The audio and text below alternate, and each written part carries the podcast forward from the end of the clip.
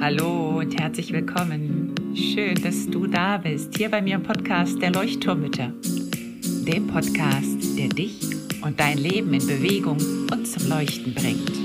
Mit ganz viel Gefühl und Verstand. Mein Name ist Henriette Mathieu und ich freue mich riesig, dass du dabei bist. Und nun lehn dich einfach zurück,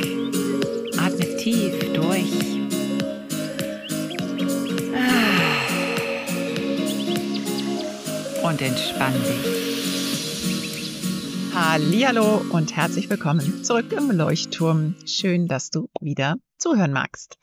Heute geht es weiter mit dem Nervensystem. Ich hoffe, du hast dir die letzte Folge angehört. Wenn nicht, würde ich dir das empfehlen, weil ich baue das schon so ein bisschen aufeinander auf.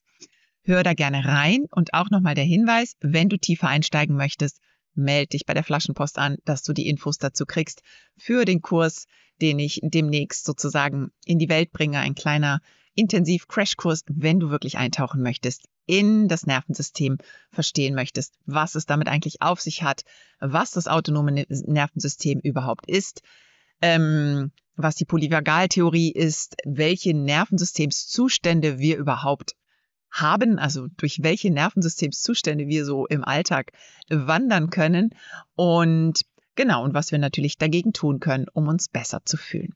Heute geht es tatsächlich um die Frage, was hat ein reguliertes Nervensystem mit einem Marathon zu tun? Oder vielleicht nicht Marathon, sondern auch ja, Krafttraining oder Ausdauertraining oder wie auch immer. Ich habe mein Leben lang Probleme gehabt mit meinem Rücken. Und für mich ist das eine ganz schöne Parallele jetzt geworden mit dem Nervensystem und meinen Rückenproblemen, weil ich, ja, seit meiner Kindheit habe ich Physiotherapie gehabt, dann das ganze Leben durch immer wieder auch starke Krisen, also wirklich starke Schmerzen gehabt und habe wirklich, glaube ich, alle Methoden, die es auf der Welt gibt, mehr oder minder, ähm, wirklich ausprobiert. Chiropraxis, Rolfing, Akupunktur, Massagen natürlich, ähm, Physiotherapie sowieso, Pilates, Yoga natürlich auch, Krafttraining, also alles. Und mir geht es jetzt gut, toi, toi, toi. Aber das kommt halt auch von irgendwo her. Das heißt, ich brauche eine gewisse Praxis sozusagen. Also ich muss einfach dranbleiben. Wenn ich nicht dranbleibe, dann meldet sich nach spätestens drei, vier Tagen der Rücken. Also, ich weiß mittlerweile, dass meine regelmäßige Pilatesstunde, mein täglicher Spaziergang am Strand, meine täglichen Dehnübungen, was ich halt auch immer so mache und ab und an mein Besuch beim Chiropraktiker und so weiter und so fort, dass ich das brauche, um schmerzfrei zu bleiben, um meinen Rücken einfach, ja, stark zu haben. Und was hat das jetzt mit einem regulierten Nervensystem zu tun? Ganz viel. Es ist ziemlich simpel. Also, Pilates, Spaziergang, Dehnübungen sind für den Rücken das, was tägliche kleine Rituale für unser Nervensystem sind. Ähm, und ich kann dir aus Erfahrung sagen, das ist genauso wirklich wie bei Rückenübungen. Wenn ich zwei Wochen lang nichts für mein Nervensystem tue, dann wird sich das Nervensystem melden, indem es sehr dysreguliert sein wird. Es sei denn, du chillst vielleicht zwei Wochen am Strand und ruhst dich zwei Wochen aus. Das ist ja im Prinzip dann auch Nervensystemsübung pur oder Nervensystemsregulierung pur. Aber wenn du eben zwei Wochen lang durchpowerst und meinst, ja, das halte ich jetzt durch, aller Stress, schaffe ich jetzt, dann wirst du einfach den Effekt spüren. Das heißt, meine Familie kriegt es bei mir ab, mich triggern kleine Alltagssituationen, die mich sonst vielleicht nicht getriggert haben. Ich werde laut, ich werde unfair, ich werde vielleicht wirsch, ich schlafe schlechter, ich wache müde auf, ich bin gereizter, ich vergesse Dinge. All die Aspekte, die wir letztes Mal in der letzten Folge besprochen haben. Und ganz viele denken, und das ist jetzt ganz, ganz wichtig, nach dem Motto, ich habe Rückenschmerzen und jetzt mache ich eine Stunde Pilates, dann sind die Rückenschmerzen meistens auch nicht weg. Genauso beim Nervensystem. Wenn ich eine Nervensystemsübung brauche, weil ich schon im dysregulierten Zustand bin, dann wird das nicht helfen, das System zu regulieren, sondern das ist dann so ein bisschen, ja, ich mache halt eine Massage, die Muskeln entspannen sich wieder ein bisschen und dann ist es wieder ein bisschen besser. Aber es ist dieses regelmäßige Dranbleiben. Also wirklich, deswegen vergleiche ich es mit einem Marathon. Für einen Marathon musst du einfach trainieren. Immer wieder trainieren, trainieren, trainieren. Und Wenn du besonders gestresst bist, brauchst du noch mehr von den Übungen. Ja. Aber am effektivsten ist es für dein Nervensystem, wenn du dir eine Art, ja, so wie du die Zähne jeden Tag putzt, eben auch jeden Tag eine Nervensystemshygiene dir sozusagen erstellst. Also, so wie ich Pilates jede Woche mache, um vorzubeugen, so solltest du auch einige Dinge tun, um dein Nervensystem in den regulierten Zustand zu bringen, beziehungsweise im regulierten Zustand zu lassen. Heute in der Folge möchte ich dir ein paar kleine Tipps nur geben, wirklich so als Einstieg, mit denen du mal anfangen kannst. Und das klingt jetzt vielleicht super simpel und du denkst so, okay, das soll es jetzt gewesen sein. Ja, denn es steckt mehr dahinter.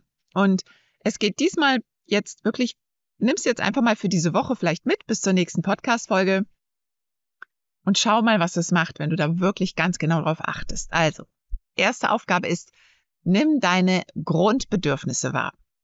Also, Hunger. Wann habe ich Hunger?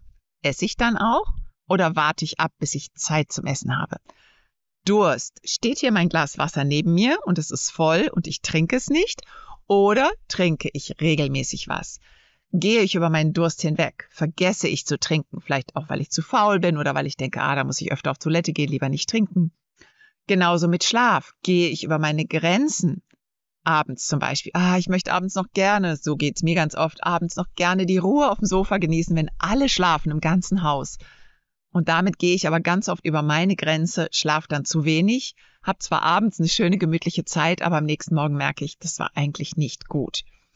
Hast du genug Erholung? Also holst du dir die Erholung dann, wenn du sie brauchst? Äh, Toilettenbedarf genauso. Ganz oft halten wir uns zurück, weil wir dann noch schnell was erledigen wollen oder weil es gerade irgendwie nicht passt.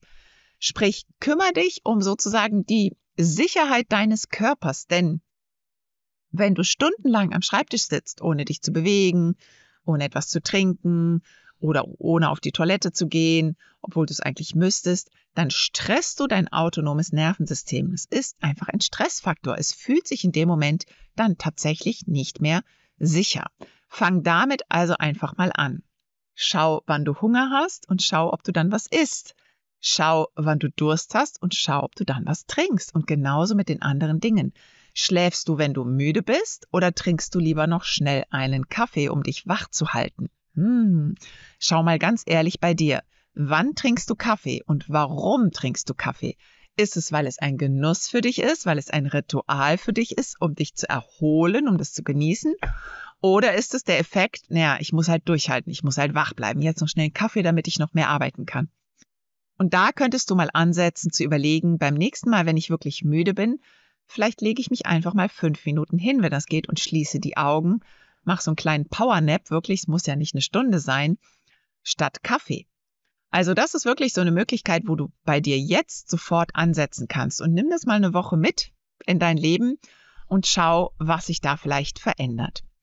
Und als zweites möchte ich dir heute noch mitgeben, dass du immer wieder mal schauen kannst, ob du gerade im Hier und im Jetzt bist. Also wirklich so diese klassische Achtsamkeitsübung.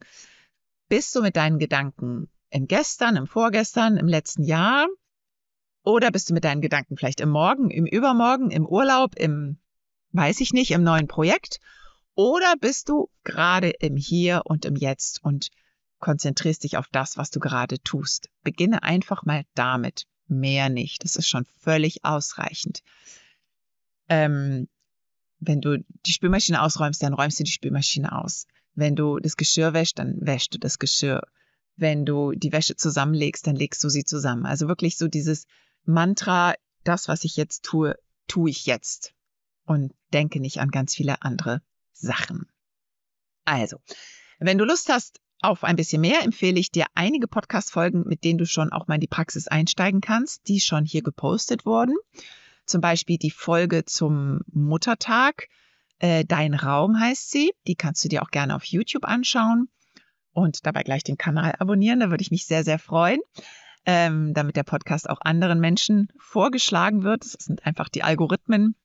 Kann ich leider nichts zu tun. Kurz der Hinweis noch, wenn Werbung eingeschaltet werden sollte, während des Podcasts hat das nichts mit mir zu tun. Ich habe schon mal eine ganz böse Kritik bekommen, ich habe auf die Werbung keinen Einfluss. Das ist einfach, ja, ähm, YouTube. Also, wie gesagt, bei mir wird keine Werbung geschaltet. Niemals. Auch nicht im Podcast. Da bin ich mir ganz, ganz sicher. Also, wenn ich hier für irgendwas werbe, dann ist es für etwas, wofür ich wirklich stehe. Ähm, und es gibt noch eine kleine Folge zu Mikropausen, die du auch gern anschauen kannst.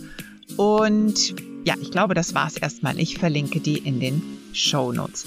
Jetzt wünsche ich dir ganz viel Spaß dabei und ich freue mich auf die nächste Folge mit dir. Da gibt es dann ganz, ganz viele konkrete Tipps.